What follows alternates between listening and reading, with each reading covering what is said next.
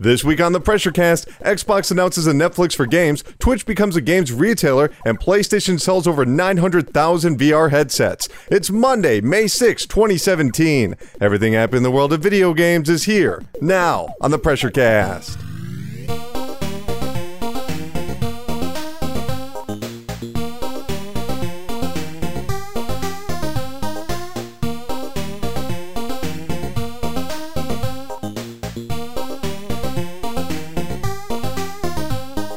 Hey, hey, Pressure Pals. Welcome to the 171st episode of Pressure Cast. VideoGamesAreDumb.com's weekly news panic that posts every single Monday on iTunes, Stitcher, YouTube, TuneIn Radio, Google Play Music, and America's longest running independent newspaper at shepherdexpress.com. My name is Colin Tanner, and I am caffeinated, so caffeinated, and ready to ramble to you about some gosh darn video games. And what a week it has been. Horizon Zero Dawn came out. I reviewed it. You can check out that review at youtube.com slash videogamesardumb. It's a good game and it has lots of pretty graphics, so you want to see it in video form. And uh, also, uh, what else happened? I think like something happened on Friday. Oh, that's right. The Nintendo Switch came out, and we have a brand new Zelda game. I'm working on that review right now. There is so much going on. I'm tired. I'm beaten down. I just. I don't know if I can do this whole pressure casting this week. I'm kidding. I'm feeling good because I played a lot of good games this week. If you never listened to the Pressure Cast before, each week the Pressure Cast slices up the latest video game news, past, present, and future, and slices it up into several sensational segments and jams right in your ears in two hours or less. I kind of slurred my words there. Did you notice? I think you did. If you want to contact the PressureCast, you can email pressurecast at gmail.com. You can call or text 954 947 7377, or you can even tweet at VGA Dumb or leave a message on the Facebook, which is facebook.com slash VGA That, of course, stands for Video Games Are Dumb. Wow, that was a lot. That was a lot to get through, but we're not over yet. No, no, no. This is actually just the beginning of the podcast. So let's get on the train. Chug a chug chug chug. Here comes the train. Tooty toot toot. Boop, boop. That's right, it's time for the hype train. Feel the PR vibrations as we barrel towards video game satisfaction station on the hype train. This is the Bio Show. We talk about all those upcoming video games and events to get you hyped up to spend your money and become a video game guru. We are going to be starting off with some Xbox news. But rather than just having, you know, me introduce this first story, I think we should go to the voicemails that we got this week. Keon called in with a question. Without further ado, take it away, Keon. This is Keon calling from Baltimore. Man, oh man. Microsoft actually announced that they are coming out with a Netflix gaming model where they will be offering over a hundred games every month for nine ninety nine a month. You obviously any game player is gonna think, well, that is somewhat comparable to PlayStation Now. And if they are switching out the games and putting in new games, I think this could be a runaway success. Do you think that this could hit the mainstream? And with that being said, you take care and have a good one, brother. Bye bye. Keon, thank you for the voicemail. It's true. Xbox now has a Netflix for games, and Keon is hyped about it. But how will this compare to PlayStation Now? And exactly who is this for? Well, before we get to that, let's get into all of the details. Earlier this week, Microsoft announced their new monthly subscription service called Xbox Game Pass. For $10 a month, users will receive quote, unlimited access to over 100 great Xbox One and Xbox 360 titles, including fan favorites like Halo 5 Guardians, Payday 2, NBA 2K16, and Lego Batman. And with new titles added every month, you'll always have a wide selection of great games to choose from.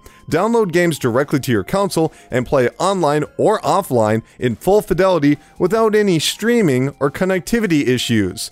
Huh, I wonder what they're referring to there. Hmm. Save 20% on Xbox One game purchases and 10% on all related add ons, but only while the base game is currently in the catalog. End quote. Uh, worth noting, games will be in rotation, much like Netflix. Sometimes you'll be able to play one game and then the next month they'll remove it, so you know, it's not like things are going to be permanent additions like Games with Gold or uh, PlayStation Now or even the EA Vault. Uh, speaking with Kotaku, an Xbox representative stressed Game Pass will not be replacing Games with Gold, and an Xbox Live Gold subscription is not required. Xbox Game Pass will launch sometime in spring later this year. So, I've been seeing a lot of people online going, why? Well, what is this? What is this for? Who needs this? Especially if you buy an Xbox at launch, you've already got a collection of games. And, and the games they're announcing, it's like Halo 5 Guardians, Mega Man Legacy Collection, you know, some random NBA games. Why would I ever want that? Here's the thing it's not for you. There are two different types of console features the ones that retain users, the ones that encourage users to be engaged with their console and there are recruitment uh, uh, features. And this is a recruitment feature. This is for people that do not own an Xbox One. Think about this for just one moment. If you're a dude that's just like, ah, you know, I kind of want to play some games. I want to get one of them new whiz bang consoles, but I don't know, you know, what to get. I don't know if, what games are good. Blah blah blah. If you can walk into a retailer, drop three hundred dollars on a console, and then just spend spend spend ten dollars and get access to over hundred games that's a great idea. That's a great deal. That's what this is for. This is for people that do not own an Xbox, and it, it basically it's saying, hey, you know what? Just just buy our console, throw us ten dollars. You have a library. You have a library of great games, and these aren't you know just small titles. This is Halo, the latest Halo, and for users that maybe have been out of the loop, that's a big deal for them. They know Halo. Halo is a very popular game, even though Halo Five had a mixed reception. Blah blah blah blah blah. So overall, that's incredibly smart. But let's talk about this for a second because, you know, the, the, the, elephant in the room is PlayStation Now. Let's compare and contrast PlayStation Now. In case you don't know, PlayStation Now is the Sony subscription service, which is $20 a month, or instead of $10 a month with Microsoft. Think about that for a moment $20 a month. Uh, it does not have PlayStation 4 games, it only has PlayStation 3 games. But you play those games on your PlayStation 4 or your PC. That's all it's available for. It's not available on phones or televisions. They're ending that service.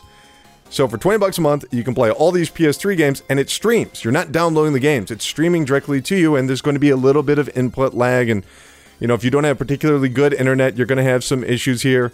And then you've got Xbox over here which is like whatever, 10 bucks a month. We're cheaper. Though technically, PlayStation Now does offer a annual subscription for $100, which more or less breaks down to a little bit less than $9 a month. So you know, there is uh, a, a, deal there for you. But while they only have PlayStation 3 games, uh, over here on Xbox, it's Xbox One titles. It's the, it's the latest console titles here, and they've said this is not replacing Xbox Live Games with Gold. You're not going to need an Xbox Live subscription. This is just for new users, and it's also you know worth considering that these are going after very different markets in the long run. Uh, PlayStation Now I'm, I'm not sure who that's for yet. I, I think PlayStation Now would be better if it if it had a wider selection of games outside of the PlayStation ecosystem. Like I said, you know, get some Dreamcast, get some Sega Saturn, get some TurboGrafx 16, get get that kind of stuff, which would mean that they would have to improve the latency issue. Uh, but think about this for a moment. It, PlayStation Now is not really meant for 2017 or even 2018 or even 2019. This is Sony investing in the long-term future and and it's basically a big long beta test because sooner or later the internet infrastructure in America and around the world is going to get good enough that you're going to be able to stream games. And I'm talking about new games. Uh, going out and purchasing a device that solely streams games as a console is a possibility. That really might happen. Now you can get into the whole conversation about what does this mean? What do we own anymore? You know, I don't like digital games. I like physical games this is going to be like 20 years down the line if it in fact happens, which I think there's a good possibility. But Xbox One is about now. This is about selling hardware. They're looking at these games that just aren't selling anymore and saying, okay, we can create a service that will incentivize people to just go out, pick up an Xbox One, drop $10, and become invested with our first party lineup. That's a pretty smart idea. You have to hand it to Xbox. Will I be using that service? Absolutely not. I already own many of the games they've mentioned, either on PlayStation 4 or on the Xbox One or on Xbox 360. But it's a good deal. I think it's smart, and I think they made the right move here. Um, I don't know. The one thing I, I, I do wonder, though, is what's going to happen to EA Access? Well, because EA has their own $10 a month service where you uh, give them money and you have access to their vault of games. It seems odd. It almost seems uh, a little bit contentious with Electronic Arts to kind of do that because it's throwing them under the bus. Because you've created a competing service that's only available on the Xbox One. You know, because EA Access is only available on PC and Xbox One. This is only available on Xbox One. Uh, I don't know. I don't think we're going to see the Mass Effect trilogy available on on Game Pass anytime soon. Let's move on though. Toot toot. Let's keep going with the Microsoft news. Four new games were added to backwards compatibility for the Xbox One. They are as follows Cars 2, the video game. Yes. Yes. Yeah. Cars 2. Yes. Meet the Robinsons. Yes. Oh, I love I love movies from 2007. Yes. Dead Rising 2 Case West and Dead Rising 2 Case Zero. In case you're wondering, pun intended there, why don't they just have Dead Rising 2? Or off the record, why do they only have these little uh, DLC adventures? And the reason being that they, Capcom actually released uh, Dead Rising 2 and off the record and the original Dead Rising on the Xbox One and PlayStation 4 last fall. But there were these little bits, these little things. Case Zero and Case West were actually kind of cool, and uh, you know they weren't there. So it is nice that they introduced this into backwards compatibility. So now you can have the complete story of of the Dead Rising duology. I don't count Dead Rising 3 or 4. I never even released my review for Dead Rising 4. I wrote a review. Maybe I should just publish that sometime. It was uh it was not pleasant, not a pleasant experience. Anyway, toot toot. Now it's time to talk about the big star of the week, Nintendo. Earlier this week, the company held a promotional live stream to announce a large number of independent titles coming to the Nintendo Switch, including Stardew Valley, the Harvest Moon inspired RPG with a brand new multiplayer mode. Uh, Stardew Valley, of course, was one of the most celebrated games of 2016. It did gangbusters on uh, PC, and yes, the multiplayer mode will not only be coming to Switch, it will be on PC and I assume PlayStation 4 in the near future. Uh, I don't know if it's only online multiplayer or, or, or, local multiplayer. I assume local because this is Nintendo Switch where you can just pass the Joy-Con to someone. Uh, the next game is Wargroove, a tactical turn-based role-playing game featuring graphics and gameplay very reminiscent of Advance Wars. Uh, that's not to say you're going to be shooting tanks and, and having, you know, jets. This is, you know, fantasy. There are carts and horses and arrows and things like that. Uh, but it looks a lot like Advance Wars. I'm talking about when you're fighting each other, they actually do the split screen thing. You know, if, if you've ever played Advance Wars, it's it's going to be very reminiscent. Looks excellent. I, I just hope it can match uh, the previous Advance Wars entries because those were great games. Uh, Pocket Rumble, a fighting game resembling Neo Geo Pocket graphics. That's a game going after my own heart, and I'm sure uh, I'm sure if Jason from Portables of Doom is uh, listening, he too will agree that it looks very, very good. Especially because it's a fighting game that's very simple, and like I said, pass the Joy-Con over to someone else. Uh, Shakedown Hawaii, the sequel to Retro City Rampage with a 16-bit art style. Uh, I don't believe that was ever announced before, so being revealed uh, as a Switch game is a pretty big deal. Mr. Shifty, a cel-shaded top-down stealth game uh, which uh, it looked cool. Actually, remind me a little bit of, of, of games like uh, you know El Shaddai and uh, Killer 7 in terms of its art style. Very dark and brooding. Uh, very, uh, very cool looking game. Uh, Flipping Death, this is made by the people that made Stick It to the Man, which was a very early uh, PlayStation Plus game on PlayStation 4. Uh, basically, you're going to be a young girl who becomes Death, you know, the Grim Reaper. And you have to help solve people's everyday problems, which it looks cute. Blaster Master Zero, yes, Blaster Master. This is a follow up to the classic NES game. Um, it looks good. It has the pixel art. I'm just, you know, Blaster Master hasn't had the best history when it comes to sequels, so cross your fingers this is okay. Uh, Runner 3, the third entry in the very popular cult classic Runner series. This uh, this seems to be improving the graphics greatly, though, because there are lavish 3D backgrounds that have these sort of twisted figures looking at you while you run. Yes, it's a runner game, but it looks really good. Uh, Kingdom Two Crowns, a pixel art 2D medieval adventure game.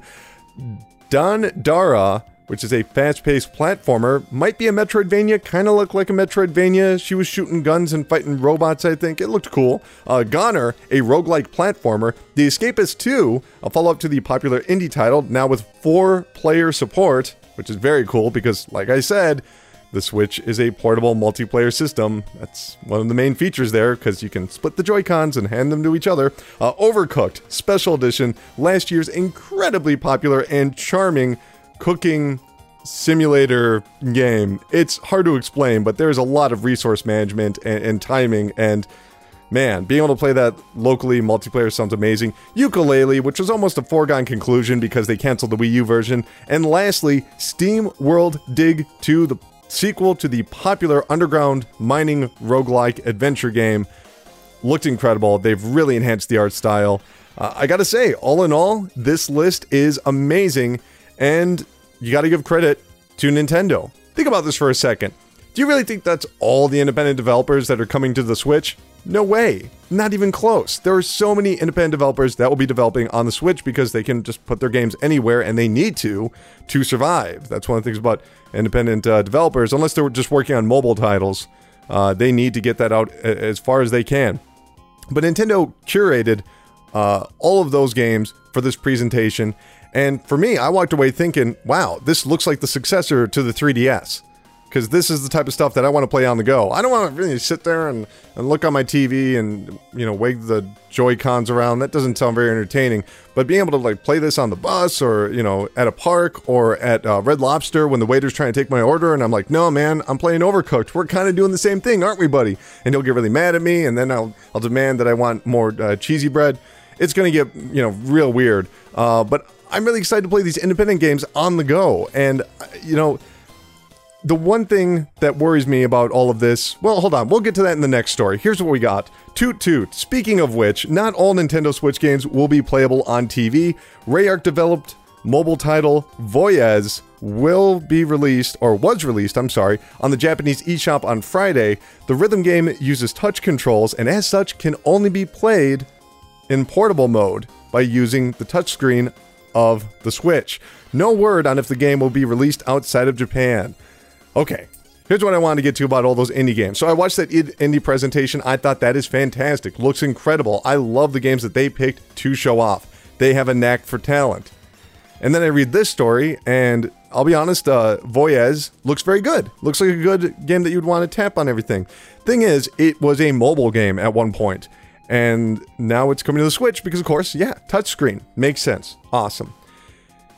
If you are a user of PlayStation Network or Xbox Live and you go on their stores, there is some absolute shit there. And I'm not talking about, oh, that game's not good.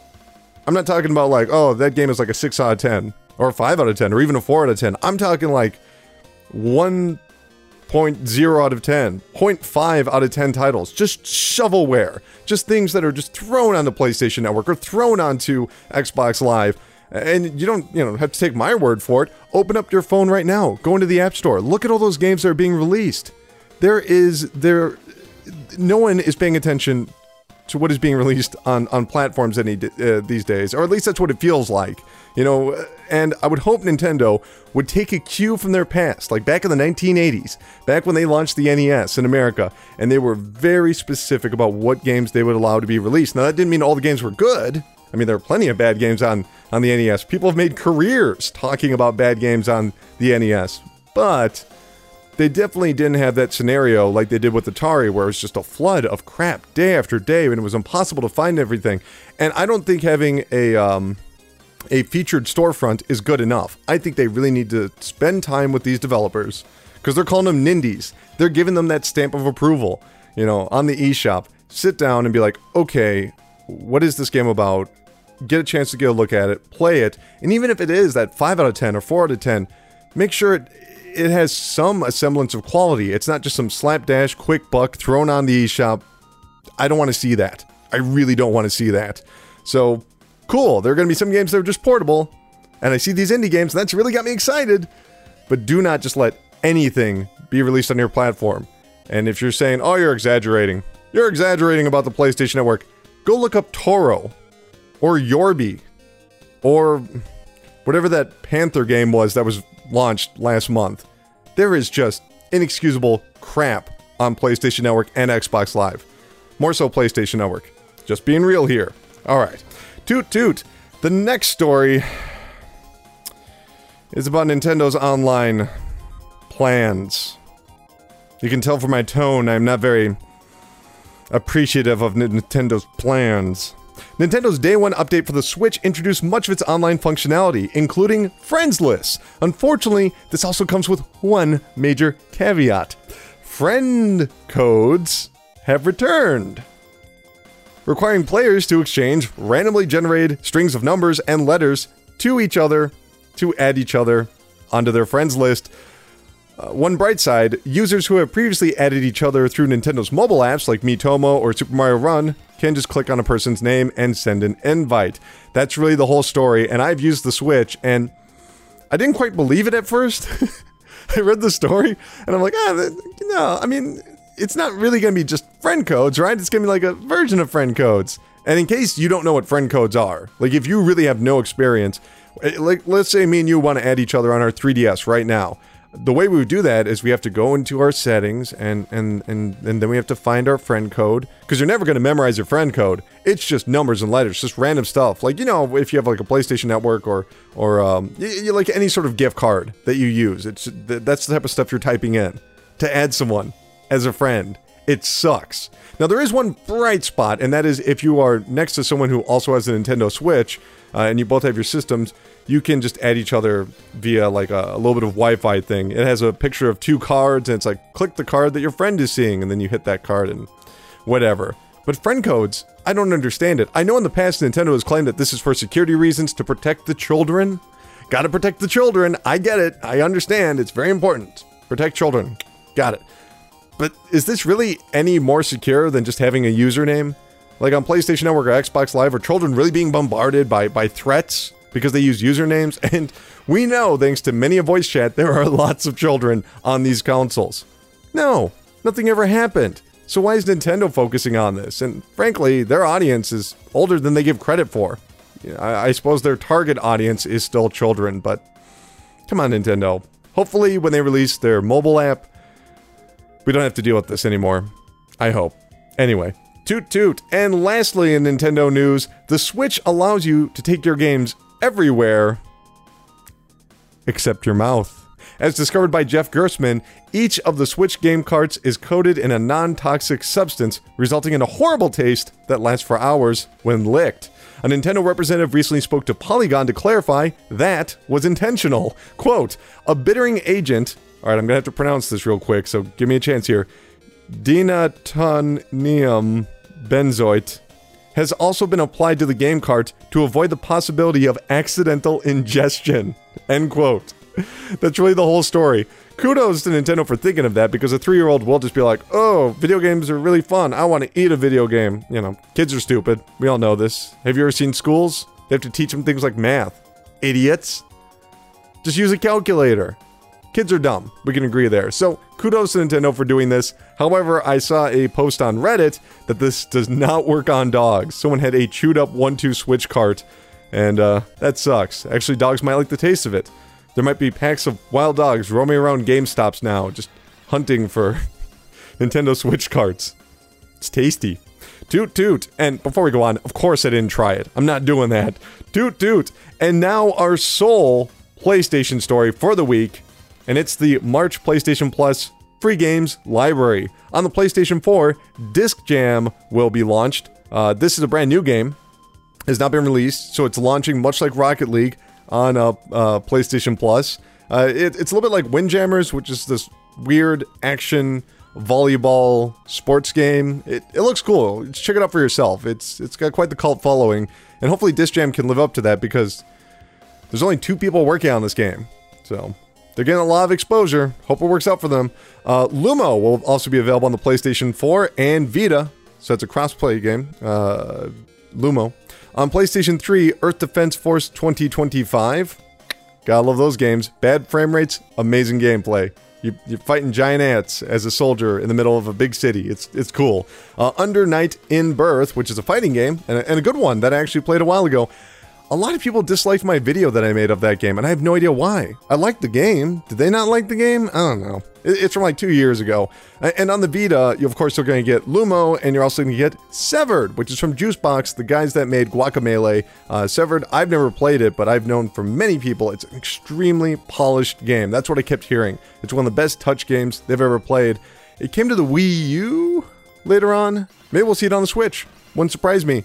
Uh, you know, last month we introduced this brand new segment called the PlayStation Plus Crybabies, where we had people that complained about the PlayStation Plus lineup and just read their comments out loud because they're silly. They're, they're, they're always complaining.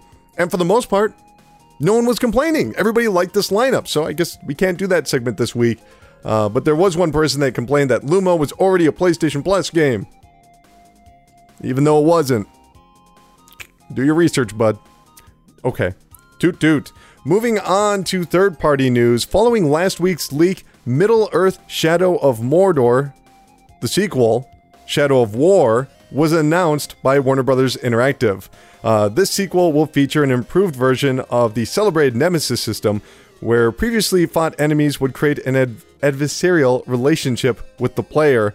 Quote, Following the amazing reception to Middle Earth Shadow of Mordor, we massively expanded every dimension of the game, including the world, the story, the RPG, the core gameplay, and of course, the personal player stories of the Nemesis system. Uh, it appears that the Nemesis system will now not just include individual people that you fight, but also, uh, you know, uh, bases and, and large groups of people, which is kind of cool. Uh, Shadow of War will be released on the PlayStation 4, Xbox One, and PC on August 22nd. It was also mentioned that PS4 Pro and Scorpio support will be included. I really hope this game is good. Because I, I, I played Shadow of Mordor, and I know some people were huge fans of that game, especially because of the Nemesis system. I loved the first eight hours of that game. I was in it. I was running around and killing orcs and having a great time. And then part of the way through, they're like, no, now you have to take over the orcs and they're going to be your allies. I don't want to be no allies with an orc. I want to chop off its head or whatever they are. I don't actually know if they're orcs or if they're some other Tolkien random reference. I sorry, I, I never read the books. I didn't like the movies. now that's going to get me in trouble. I did not like the Lord of the Rings films. I saw part one, part two, and didn't see part three because hey, if I didn't like the first two, I'm not going to like the third. Then again, I did the same thing with the Star Wars trilogy, and people keep telling me I need to see uh, Revenge of the Sith. Anyway, that was really off topic. I just hope that they, you know, they take more liberties with the Lord of the Rings franchise because Mordor is kind of a boring place. There really wasn't that much to do. It was really ugly, and I get that's supposed to be ugly, but like the environments themselves outside of a couple of uh, fortresses just didn't do anything for me. Once you saw one location, you kind of saw them all. So I hope that they try to do with this game uh, what they did with, um, you know, Batman Arkham City, which is to make it way more diverse in terms of locations. And that's kind of the other problem with these titles is that because they're all fan fiction, you don't really have that attachment to the characters like you do with Batman, where like, I'm going after the penguin.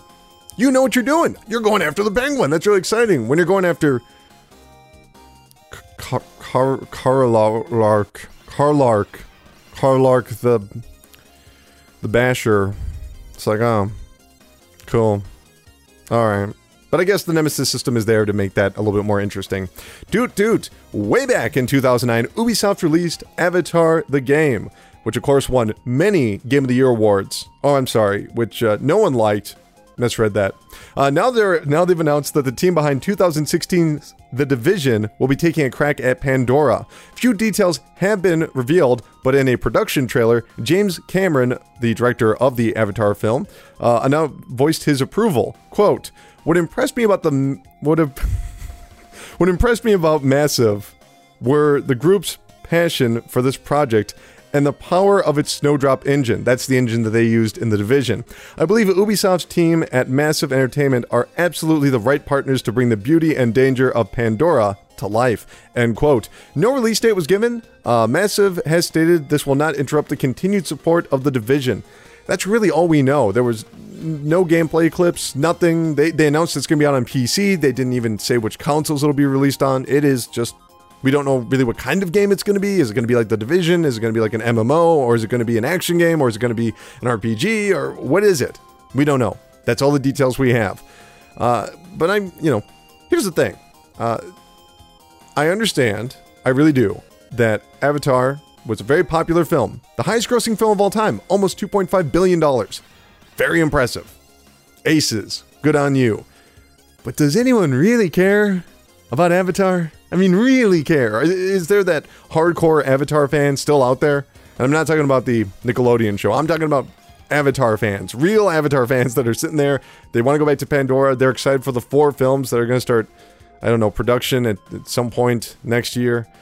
I, I, don't know. It just seems like a, a weird, uh, you know, horse to tie your company to. I, I have the utmost faith in massive games because I like The Division. I thought The Division was excellent. The Division is one of the best games of 2016. It didn't make my top 10 list just because there were so many other good games, but you know, I walked away from The Division feeling very confident about what they would do with that game in the future. And obviously they've had some issues, but they, they're really picking it up and, and people are fans of that game. But taking all those systems, even a better version of the division with the coding of Avatar, eh, eh, no, no, thank you. I'm sure it'll look good. Eh. Toot toot. Let's go and talk about the games that are going to be out on this week. On Tuesday, Atelier Firis, The Alchemist and the Mysterious Journey will be on the PlayStation Vita and PlayStation 4. Also, Tom Clancy's Ghost Recon Wildlands will be available on the PlayStation 4, Xbox One, and PC. Ultimate Marvel vs. Capcom 3 will be out on the Xbox One and PC. LEGO Worlds will be on the PlayStation 4 and Xbox One. Cyber Danganronpa VR will be on the PlayStation 4. I didn't even know this was coming out, so that's kind of cool. I assume it has something to do with the Danganronpa series that's on the Vita and coming soon to the PlayStation 4. Uh, NieR Automata will be on the PlayStation 4, and apparently that game is, is pretty good, so you know, keep your eyes peeled. No reviews have come up yet, but apparently it's pretty good. Unearthing Mars will be on the PlayStation 4. Wednesday, Wednesday, we'll have Sub Level Zero Redux version on the PlayStation 4. What a great title. Can we give them A plus? Sub Zero Sub level zero, I'm sorry. Sub zero, that's ridiculous. Sub level zero Redux version. Great name. Great name. Sub Siege will be on the PC, and then on Thursday, Blaster Master Zero will be on the Switch and 3DS. Forgot to mention that. Also coming to 3DS. And Pamela will be on the PC. That's gonna do it for the Hype Train. Good job, Hype Train. You live up to your name each and every week. Wow. Anyway, I gotta tell you, I have been playing a lot of the Nintendo Switch, and I guess I should talk about that a little bit. And there's really nowhere else to put it, so I'm gonna do that right here. Uh, let me just tell you a little bit about uh, what it was like going to get that Nintendo Switch. Let me just tell you a little bit about that. Uh, I walked into uh, an unnamed place. They're not getting a free plug. No, no. Not on this podcast. Uh, I went over there. Uh, it was around 11 p.m. because I had mine pre ordered online. So I was like, eh, whatever. I can, I can show up late. I get there, gigantic line. Everyone's already inside, but there's just this gigantic line of people. And I'm like, holy shit. Okay, well, uh, what do I do? And then I look over to my left, and there's like four guys in a line. And I walk up, I'm like, what are you, what are you doing here? You know, what is, what is this? Uh, is this where I get the accessories? Because I also pre-ordered a Pro controller, which we'll talk about in a moment, and uh, of course Zelda. And they're like, "Oh no, this is for uh, online pre-orders." Like "Th- this, this right here. Where's everyone else? Have they taken anyone yet? And they go, "No, no, no, nope. We we've just been waiting here since 10. I'm like, what the fuck? So I, I start waiting in line. I'm chatting them up, and I'm looking over, and and and, and the other line was was for people that didn't pre-order at all, and it just kept getting bigger and bigger. I'm talking at least 30, 35, maybe even 40 people by the time I left. Huge lines. And they kept saying, "Oh, we, we, we have supply. We can we can get a good number of you." But for everyone that pre-ordered, it was like four people, and then there was another line for people that you know just pre-ordered in store, and that was like ten people. So altogether, it was like fifteen people versus like forty people that didn't pre-order. And it, like I said, the line kept on growing. So I got mine, took it home, plugged it in, and uh, I gotta say, overall, my impressions of the system are a little mixed. To be frank with you, uh, it it does seem very, very, very rushed overall. Um, I will say the Joy Cons, the detachable controllers, are far more comfortable than I thought they would be. They are fantastic. That is pretty much my preferred way to play the Nintendo Switch. Is the Joy Cons separated? Uh, they they rest perfectly in your hand after a little bit of practice. Uh, on the right Joy-Con, the the thumbstick is lower, which is kind of awkward at first, but once you get the hang of it, it's super easy. Uh, the the shoulder buttons are nice; they click right away. I never accidentally pressed any of the shoulder buttons, even holding these Joy Cons, uh, which is something that I actually kind of did every now and again with the uh, the Wiimotes back on the Wii. So that kind of impressed me. The motion controls really work. I, there's a couple of sections with motion controls in Zelda. Uh, they don't always, they're not always very well designed those sections, but I can account that the controller itself is doing very, very good for motion controls. It's only the right uh, I want to say it's a, it was well. I don't know if it's just the game, but I believe it's only the right Joy-Con. I might be wrong about that. It might be both, but in Zelda you only use the right Joy-Con. Um, I don't know. Uh, when I when I put them into the the Joy-Con grip, uh, it's still a good controller overall. I think that they made the right move there. Uh, but the Pro controller is not quite as good as you would hope, especially because it is $70. You assume that it's going to be incredible. And it has all the features of the Joy-Cons. There is motion controls. There is the HD rumble, which by the way, the HD rumble is kind of eh. It doesn't feel all that different. I guess it just feels like if you took the Xbox One triggers and, and slotted them into the grips of a controller. That's what it feels like. Doesn't add a whole lot to uh, the experience. But uh, I guess it didn't play 1 2 Switch. Maybe there's something there that I'm just not experiencing in Zelda. I don't know. Uh, but the Pro controller, it just has some really odd issues.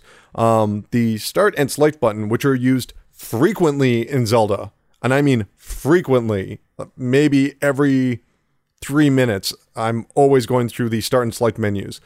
The buttons themselves are slightly above the thumbsticks, and every time I, I reach for them, I'm going to the left or the right because that's how most controllers are. And I'm accidentally taking pictures because there's a picture mode in the Switch and there is also a home button. I keep accidentally going back to home or accidentally hitting a you know the photo button and taking pictures when I don't mean to. It's infuriating. I'm starting to get used to it, but for the most part, I'm just jumping back to the Joy-Cons because that's the way to play. Now, when something else comes out, like, I don't know, Splatoon or, or Mario, something that doesn't require the select button or the start button as much, I'm sure I'll enjoy the Pro Controller more, but on Zelda, no way. Joy-Cons are the way to go. And let me just tell you, using two, I, they're almost like Wiimotes, but they're much smaller. It, it's such a joy. I mean, I didn't mean to do that. I actually did not mean to do that. Uh, no pun intended. Like, I would just be, you know, stretching out my back and still playing Zelda. And it was kind of weird. I'm like, whoa, hey, you know, I have the controller in each hand. It's it's so unique and so different. And that's probably my favorite part about uh, the Nintendo Switch right now is the Joy-Con. Uh, and I have also played a little bit of it portable. I'm capturing videos, so not much, you know, because I want to be able to have it on the TV so I can capture the footage for the review that'll be going up later this week. And, you know, uh, it, it feels pretty comfortable sliding in the Joy-Cons. That's pretty good. Uh, you know, also sliding the Joy-Cons into the Joy-Con grip, that works perfectly fine.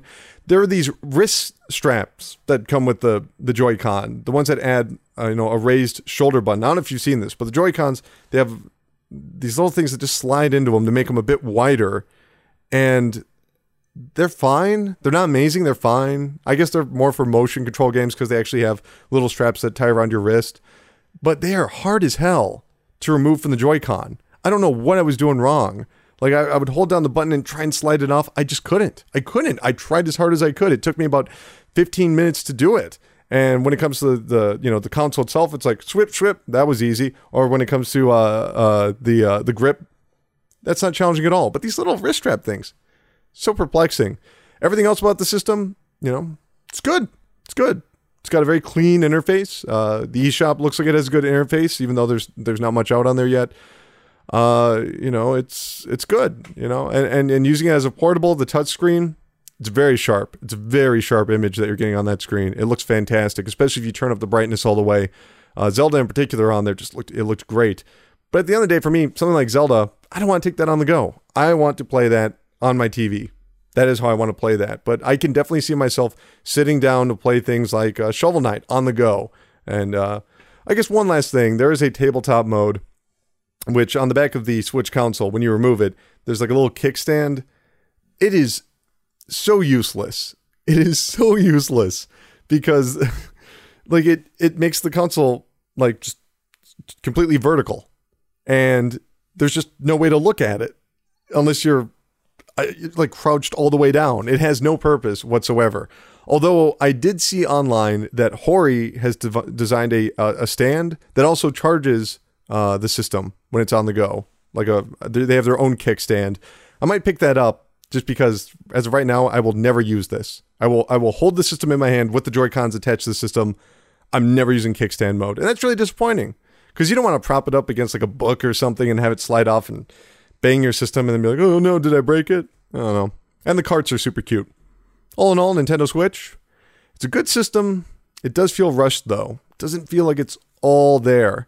And that's one of those things where I can't really point to one particular thing be like, that's what's wrong with the Switch. I mean, I could if I, you know, sat down and thought about it for longer than just, you know, rambling right here.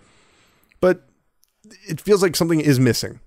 It does feel like something is not all there yet. especially when it comes to the interface and, and the thing with friend codes. And there's really no online functionality right now. No no games that I believe you can play online. So eh, it's it's odd. It's odd for a system in 2017. But all in all, if you if you're gonna play Zelda, this seems like it's the way to do it. You can play it on your Wii U, but I think this is a really cool way to do it, especially with those Joy Cons. Love that controller. Pro controller got some issues right there. Hopefully, when I play a game that doesn't require uh, select and start, which in Zelda are your map and your inventory, uh, then maybe I can get a little bit more into it. But it's good. I I don't think anyone needs to buy it right now. But when Splatoon comes out or when Mario comes out, and you're like, oh, I have to play that, you're gonna have a very neat system that'll hopefully have a good uh, online infrastructure by then because it doesn't now, but hopefully it will. I know. There you go. That's just me talking about the Switch. You know, like I said though, I've been mostly playing my Switch on the TV. I really should take it on the go. I should take it outside. But I don't know where I would go. What am I talking about? I know a place that's always warm with the glow of cold hard cash. We're stepping outside. That's right, it's time for the Chart Park.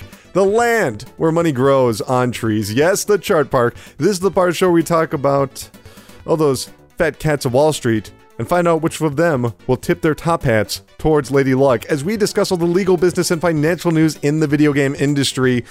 We're going to be starting off with some Twitch news, which is owned by Amazon, of course. Twitch has announced it will soon begin selling digital PC games in the spring of this year. The popular video game streaming service will now include a buy now button for the game being streamed. So, you know, you're watching somebody stream something, down there it says, hey, you want to play this game on your PC, a digital version? Just hit buy now right here.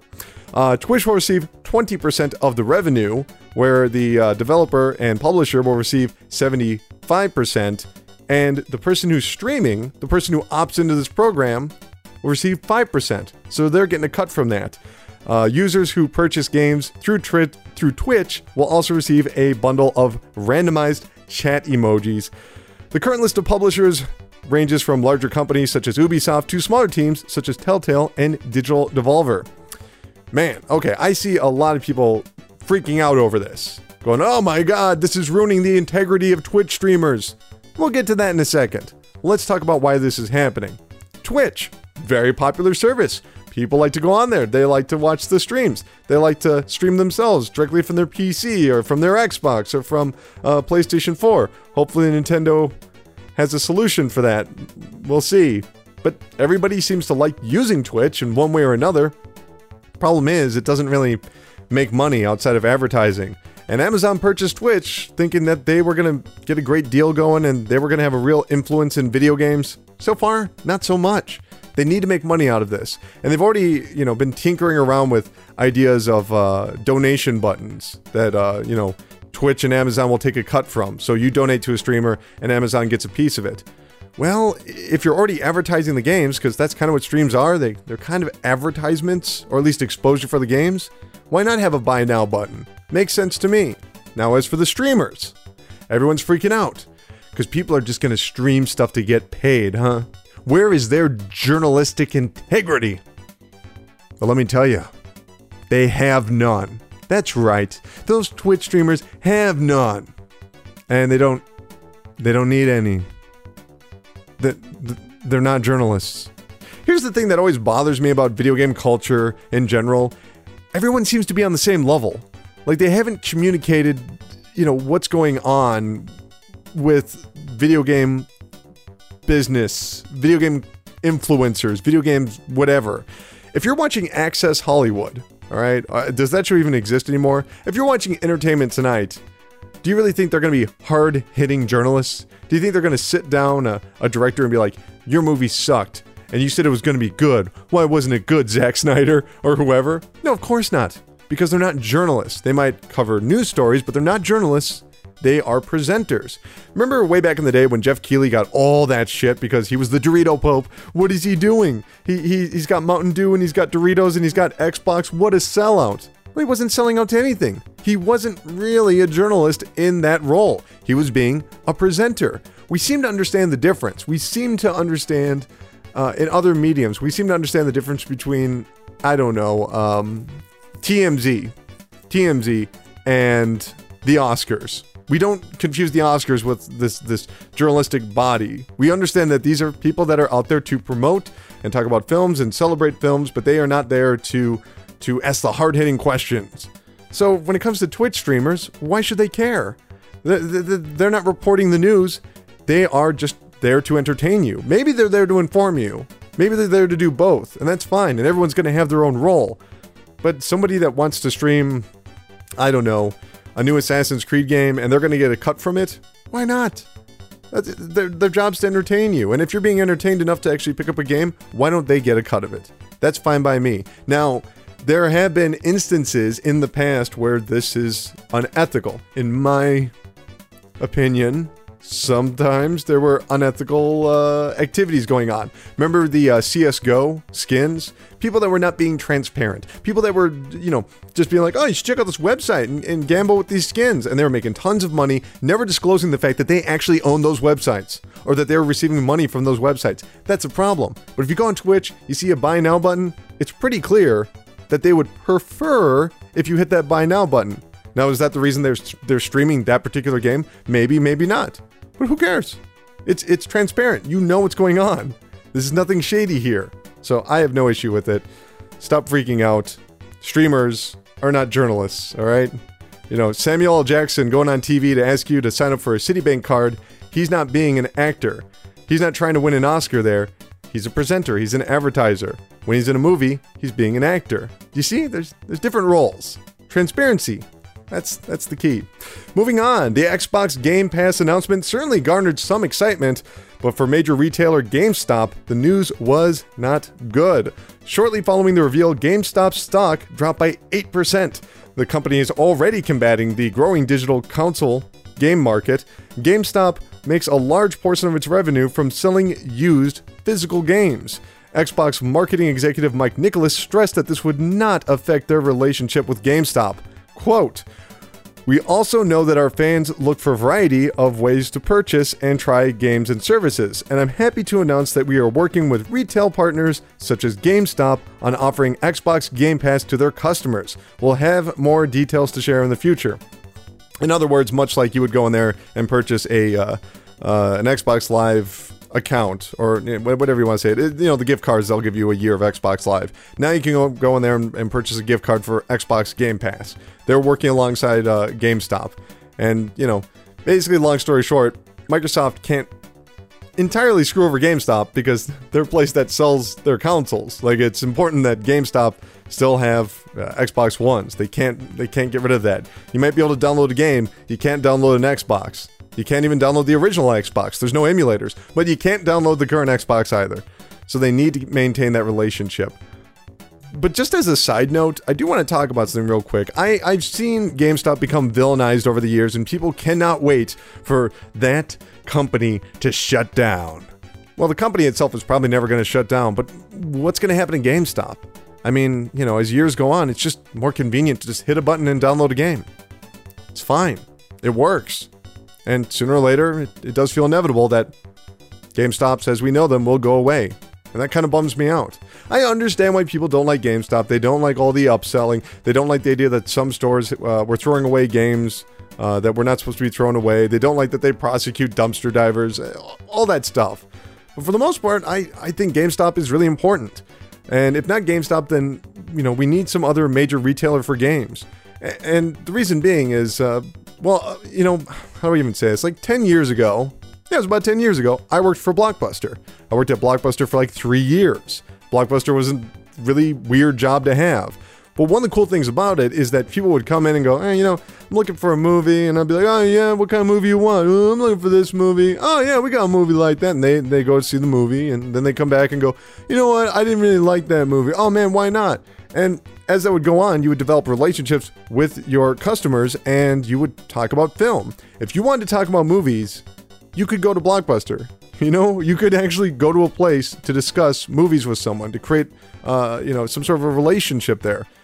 And that might sound weird, uh, but I was working there and I did not mind it because people would come in and they would know what my tastes were and You know, if I said, "Oh, I really like this action movie," they're like, "I don't like your taste in action movies," then they would ignore me, or uh, maybe they would tell me something that I hadn't heard about. It was a it was a cool place. So, but, but that's gone now. If you want to talk about movies, where do you go? You go on the internet, and that's just less personal. I do think it's nice to have retailers, actual locations that are centered around video games. It matters. If you're in the middle of nowhere, like Iowa, God forbid, God forbid you are ever in Iowa. I am. I, I, this is all a hypothetical. Okay, I do not want to scare you, but if you were in Iowa and you wanted to go pick up a physical game, you, maybe your only outlet would be GameStop or it could be Amazon. But there's something about that personal experience that people really need to have. It's cool. We've lost the location where people that like video games can be. we don't have arcades anymore. It sucks. So I hope GameStop sticks around, but you know, news like Xbox Game Pass and PlayStation Plus and all these people downloading games and internet infrastructure getting better in the United States, uh, hopefully, makes it seem inevitable that we will lose uh, game stores. Um, although I'm sure independent stores will remain. But hey, if you're in Iowa, God forbid, you might not have an independent store near you, which is sad. Anyway, moving on. Some sad news. Longtime video game executive Peter Moore will be living, leaving? Leaving the video game industry, Moore will become the CEO of Liverpool Football Club, the prestigious soccer team founded in 1892. You'll never guess where they're from. Come a little closer.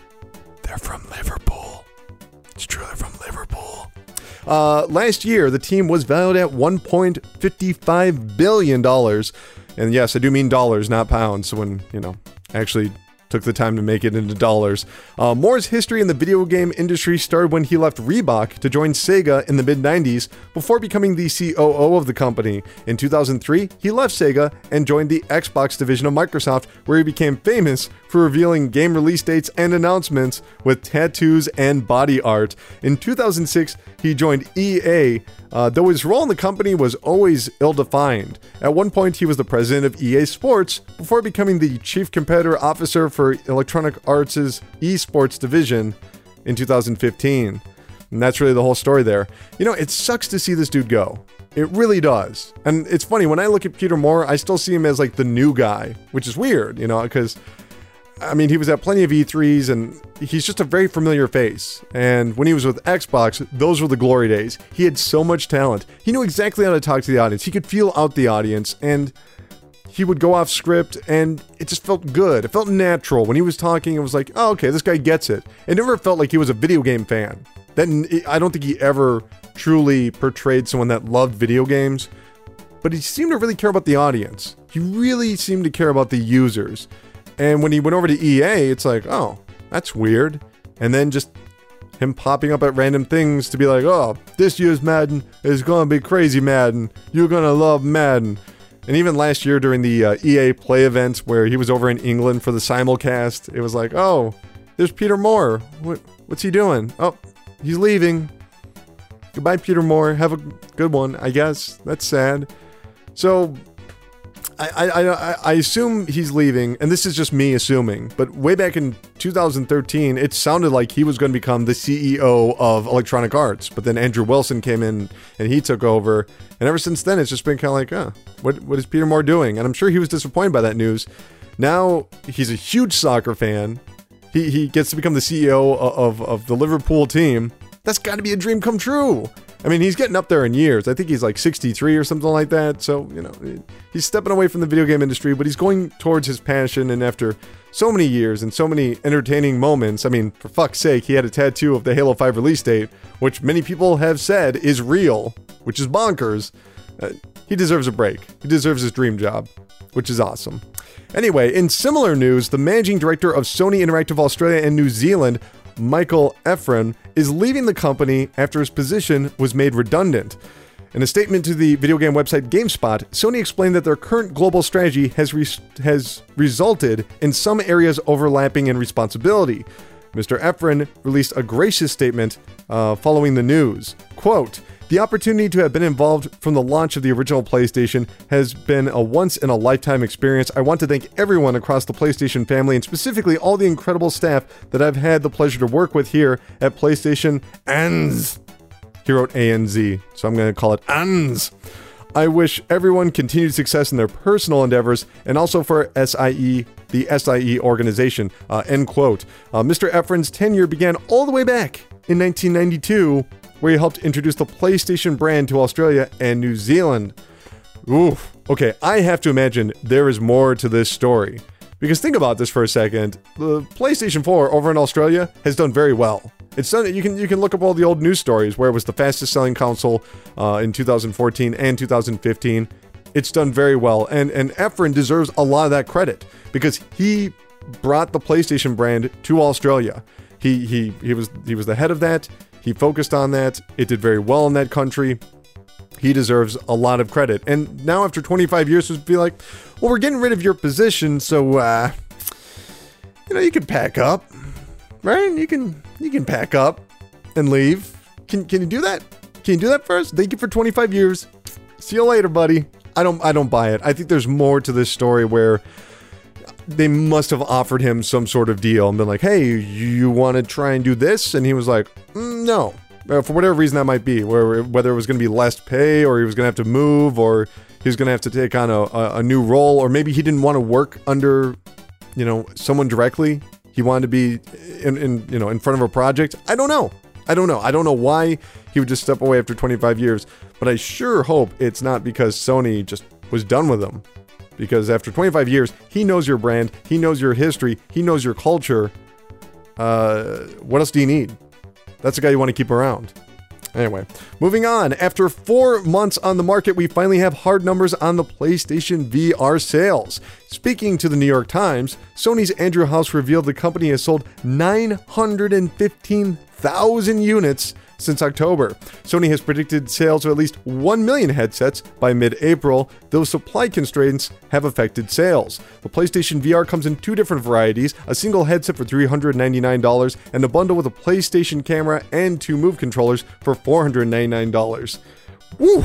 This is absolutely insane, okay? If you were to ask me, how many headsets do you think Sony has sold? I'd be like, I don't know, you know, pie in the sky, uh, you know, 600,000 pie in the sky, taking the pie and putting it in the clouds. 600,000. That's what I would have told you. That's what I would have told you. 915,000. That's some people might not be impressed by this. Be like, big deal. PlayStation 4 sold 55 million. Big whoop. I don't care. You're just someone that doesn't get impressed. I understand that. But this is an accessory to a $400 device I mean, yes, it got a price drop, uh, you know, over the past couple of years, but this is a $400 device, right? Then a $350 device, then a $299 device. And people are out there purchasing a 400 or $500 accessory. That is insane. Accessories are a dangerous market to get into, and they don't always shake out unless you're selling game controllers or, well, they don't make memory cards anymore, but when they did, they made a killing. The idea that people are willing to spend that much money shows that there's a lot of potential in the market for PlayStation VR. And it, really makes me wonder if they didn't have these supply constraints, because I guess there's something about um, something particular about the way the uh, the lens on the eyes they, they they have to get that just right. It's a very boutique item. It feels great when you put it on your head, but they have to get it just right. So it's it's been taking a little bit to uh, to meet demand. Over in Japan, people are lining up just for the possibility of getting a PlayStation VR headset. Here in America, you know, you can look it up, message boards and forums and, and on Twitter, people are trying to get one of these headsets. I just hope that Sony knows what they're doing. Because if you do own a headset, if you're like me, I play my PlayStation VR maybe um, once a month, and then it just collects dust for like 30 days, and then something comes out and oh, check that out. Oh, wow. Well, after two hours, this is okay. I'm done. See you in 30 days.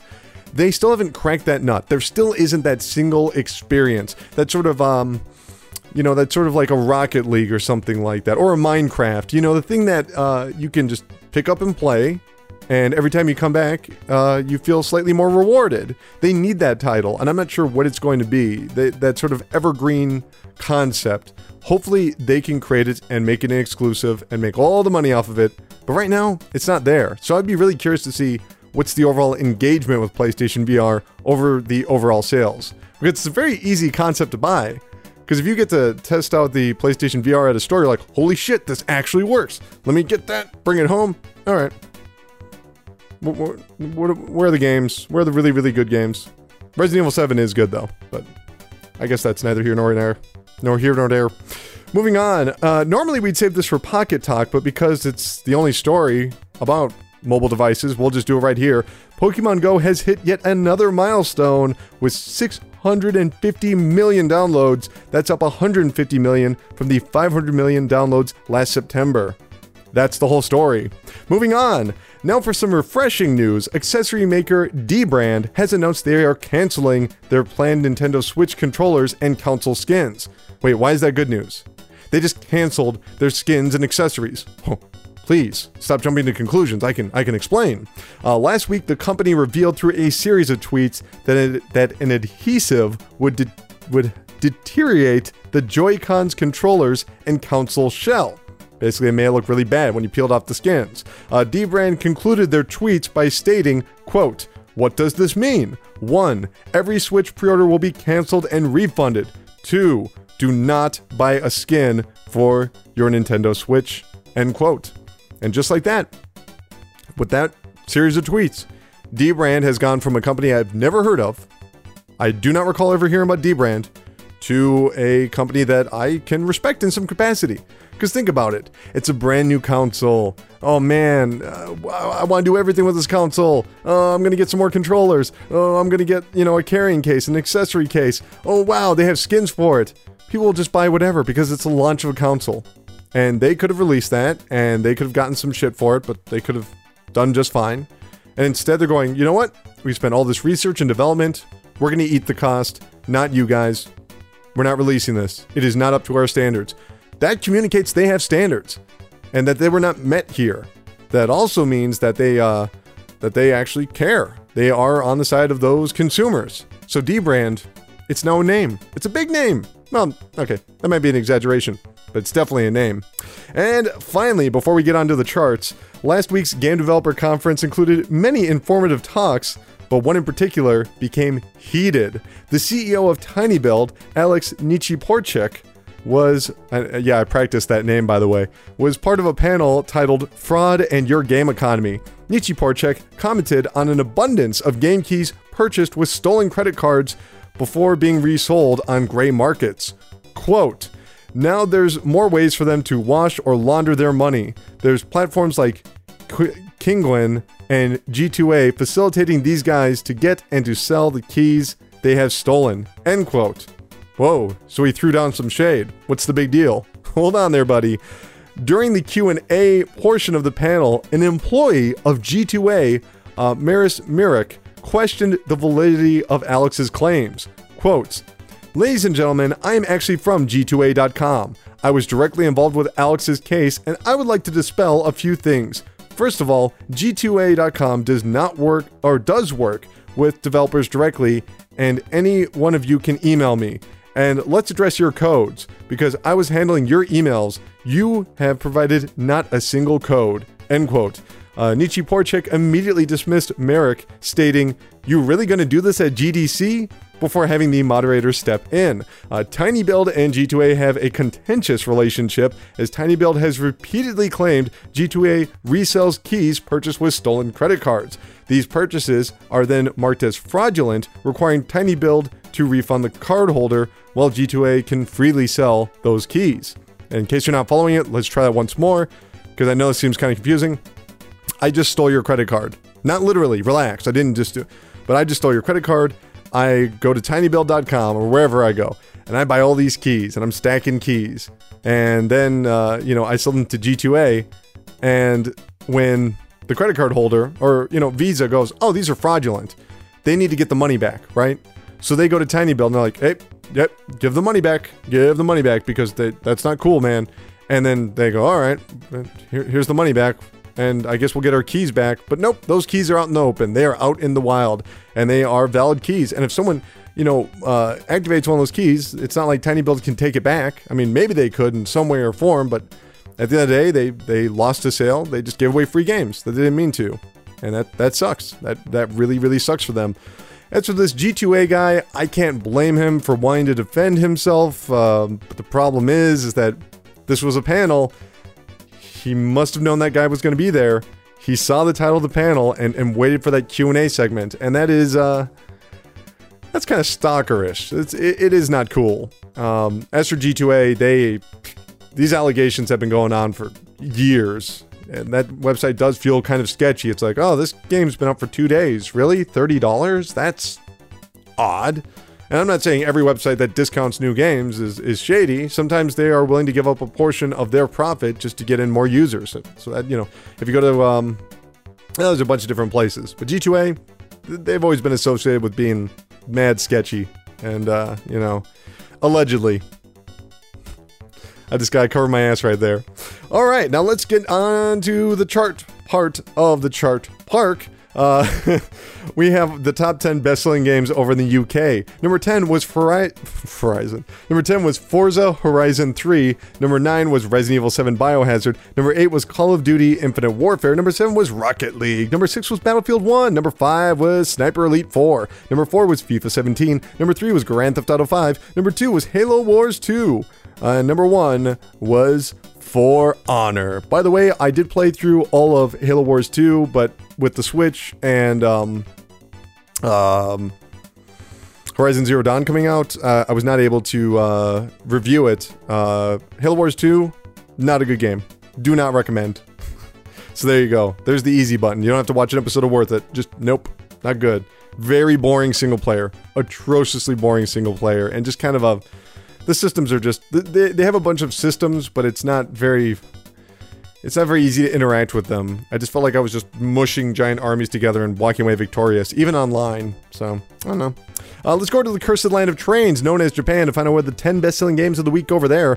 Number 10 was Resident Evil 7 Biohazard on the PlayStation 4. Number 9 was Dragon Quest Monsters Joker 3 Professional on the 3DS. Number 8 was For Honor on the PlayStation 4. Number 7 was The Witch and the Hundred Knight 2 on the PlayStation 4. Is that... Yeah, I didn't even know they were making a sequel for that. That's cool. Number six is Pokemon Sun and Pokemon Moon on the 3DS. Number five is Harukanaru Toki no Naka D3 Ultimate. You know it's the ultimate version, so it's worth it. Uh, on the PlayStation Vita. Number four was Nioh on the PlayStation 4. Number three was Super Robot Wars on the PlayStation Vita. Number two was Super Robot Wars on the PlayStation 4. I'm sorry, that's Super Robot Wars 5. Got to get that correct. Or maybe it's V. You can never tell with Japanese games. And number one is Nier Automata on the PlayStation 4. But what? What are the best selling consoles over in Japan? Well, I'm very excited to talk about this. Let's start off from the top and go all the way down to the bottom. Starting off with the PlayStation 4 with 37,008, yes, really, 8 units. Uh, new 3DS LL with 15,984. PlayStation Vita with 10,704. PlayStation 4 Pro with 6,481. 2DS with 4,303. New 3DS with 1,254. PlayStation 3 with 505. Xbox One with 469. And in last place, the Wii U with 464, which means after seven weeks in last place, Xbox One shifted gears. They drove right past the Wii U. We're going to start keeping track of this. The Xbox One is not in last place. Congratulations, you're doing a bang up job. 469 units. Look out, everybody. But that's going to have to do it for the chart park, the land where money grows on trees, baby. Okay. Just real quick Zelda, you can cook food. There's an amazing cooking song in that game. It's only like four seconds long. I got stuck in my head. It's so good. There was a non sequitur for you. But before we close out the show, it's time to take a look back at the week that was 10 years ago and beyond. It's a little something we like to call Strong History. We're going to be talking about all the anniversaries for the upcoming week in video games. 10 years ago, on the DS, Wario Master of Disguise was released. Uh, I have absolutely no idea what this game is. I keep up with games. I do not recall this Wario game whatsoever. On the PlayStation 2 and PlayStation Portable, Burnout Dominator was released. This is a spin off of the Burnout series, which I actually played and have no recollection of either. not the most memorable week, I guess. well, what am I talking about? On the PlayStation 3, there was MotorStorm, one of the best looking early PlayStation 3 games. Does it hold up to this day? Not at all. But uh, it was very impressive back then. Of course, Evolution Studios, no longer with us. Pour out one for them. And uh, lastly, 10 years ago, on the Xbox 360, Tom Clancy's Ghost Recon Advanced Warfighter 2. Now, 11 years ago this week, Tom Clancy's Ghost Recon Advanced Warfighter Part 1 was released on the Xbox 360. They really took their time with those sequels. Um, I believe one of those actually got a perfect 10 from game trailers. I believe it was Part 2, but Part 1 was considered a, kind of a disappointment. Very, a lot of people were very hyped for that game, and it just didn't pan out. And on the PlayStation 2, Onimusha Dawn of Dreams was released, which, uh, in case you don't know, the Onimusha series was like Resident Evil but with samurais. Super good series. Uh, they had the original trilogy, and this was, for all intents and purposes, part 4. And then after that, the series was over. They made a Smash Brothers ripoff, and that's been it. I really hope they bring back uh, Onimusha because even though I like the game Nioh, it's not Onimusha. It's its own thing, and it's great for what it is. But I want me another Onimusha. And also on the PSP, Pursuit Force was released, one of my all-time favorite handheld games, Pursuit Force on the PSP. The way this game works is it is a third-person racing game, shooter. I know that sounds confusing. Stick with me here. You're driving a car, shooting a machine gun at another car that's trying to escape you, right? Once you get close enough to the car, you can jump off you can jump out of your car onto the roof of their car and then start shooting the guys inside of that car and then jump into the car and drive up to the next car. It's real stupid. It's real fun. I love Pursuit Force. There were two of those games. I don't believe, yeah, it's only been on the PSP. Uh, so if you ever get a chance, highly recommend those games. Super fun. Just throwaway fun, dumb fun. Awesome. 13 years ago on the PlayStation 2 and the Xbox, The Suffering was released, a really cool survival horror third person shooter that took place in a prison where all of the uh, uh, all of the the monsters were basically zombies that were inspired by uh, capital punishment. So if it was lethal injection, the monster would have needles that was trying to attack you, and if it was the electric chair, the person's head would be shooting electricity. It was really uh, disturbing. It was cool. It was really cool. It did get a sequel. Uh, I believe it only had two sequels. It was Ties That Bind. I believe was the name of the sequel. Uh, also, 13 years ago on the GameCube, Metal Gear Solid: The Twin Snakes Silicon Knights rendition of the original Metal Gear Solid game using the engine from Metal Gear Solid 2. This is a bad remake. This is a bad remake. Here's why. First of all, the original Metal Gear Solid was designed as sort of a top down experience. Well, they took that and they made it a third person experience that you can also go into first person mode, give it all these advanced techniques. But that doesn't really work. That's like adding a first person mode to uh, Crash Bandicoot. It's like, what? Why? Why is this here? This this is unnecessary, you know? And it just didn't feel right. They added all of these cutscenes. Like, if you think Metal Gear Solid 4 is bad with the cutscenes, which of course, you know, they're very long cutscenes, but if, at least they're entertaining. Here, they just keep doing all this wire fu Matrix inspired stuff. It's goofy. It just doesn't. If I'm saying something in Metal Gear is too goofy, you know that's bad. So, not a fan. Not a fan. Not a fan. Also, 13 years ago in Japan, the original Monster Hunter was launched on the PlayStation 2. I actually played this when it came out in America because I was working at Blockbuster and I got myself a early copy. And I was like, oh, this is this is pretty good. This is pretty good. Uh, of course, Monster Hunter is now like the biggest thing in Japan, even though it's waning in popularity. So look out, Capcom. 14 years ago on the PlayStation 2, Zone of the Enders, the second runner. Now, this is some good Kojima stuff right here. Uh, this is the uh, third person mech robot shooter. Fantastic game. While the first one was pretty light on features, the sequel had a gigantic story and it had some amazing cel shaded graphics. There was an HD re release uh, on the PlayStation 3. I don't know if it ever came to the 360, but I know it was on the PlayStation 3. I do recommend you check that out just to see some of the, the cel shaded graphics in part 2. It's, it's so cool. So cool. Uh, 15 years ago, on the original Xbox, Tony Hawk's Pro Skater 3 was released. I only put this in here because people always forget. Pro Skater 3 was on a lot of different consoles. It was on the Xbox, it was on the GameCube. I think it was even on the PlayStation 1. Don't forget that. Uh, 16 years ago, a personal, personal favorite of mine. I can't help it. I love this game.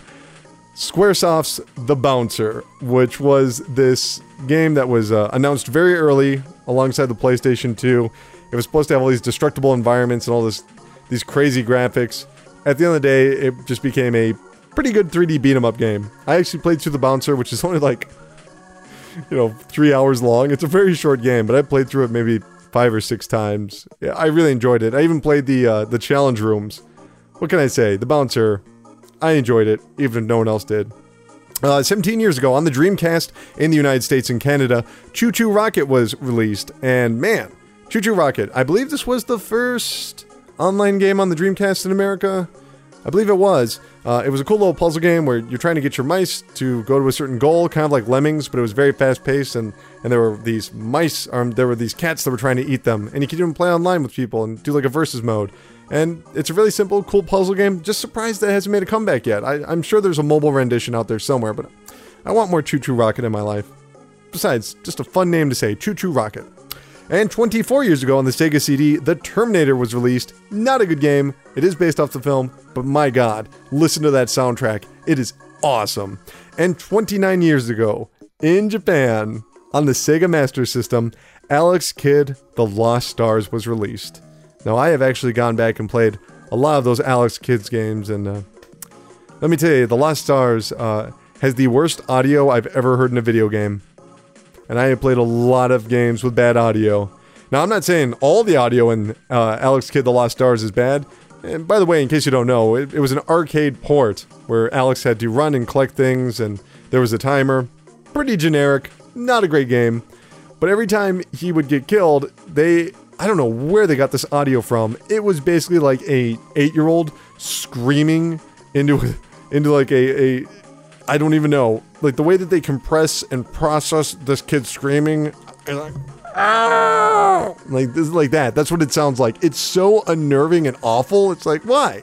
Why is this in here? Why couldn't you just have like a sound effect that would be like beep, beep, beep, beep, beep. good enough for me? So every time you die, and you will die a lot because this is just a game where you have to memorize everything because everything can kill you. Uh, it was uh, it was terrible to hear that kid scream over and over and over again, combined with very frustrating gameplay. Not a good game, and a very sad note to end Strong History.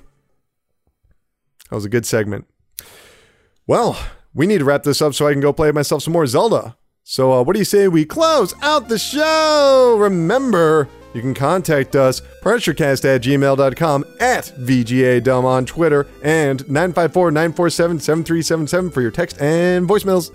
So please do that. Or you can also go to facebook.com slash VGADumb and leave a question there. Give it a try, I guess. I don't know. I- am posting a lot of links to videos in case you want to be in the know. You can go and like that page. Uh, what's going to be going on this week? Well, I'm going to be trying to get out a review for Zelda Breath of the Wild. And then I know I'm going to be getting copies of Nier Automata and, um, you know, Tom Clancy's Wildlands. I'm not really sure what I'm going to do there because it doesn't. We'll have to wait and see. It doesn't seem feasible for me to be able to finish Nier Automata before uh, Mass Effect Andromeda comes out, so. But uh, if you do want to listen to one of my reviews and watch one of my reviews, I do recommend that you go and check out my uh, review of Horizon Zero Dawn. It's a good one. I think you'll really like it. Anyway, that's going to have to do it here. Uh, it's been a real fun week. Uh, the hype for the Nintendo Switch, it's over. The system is out. And so the hype is dead. But it will always live in our hearts. Just like the Pressure Cast. Because the Pressure Cast is forever. Bye, everybody.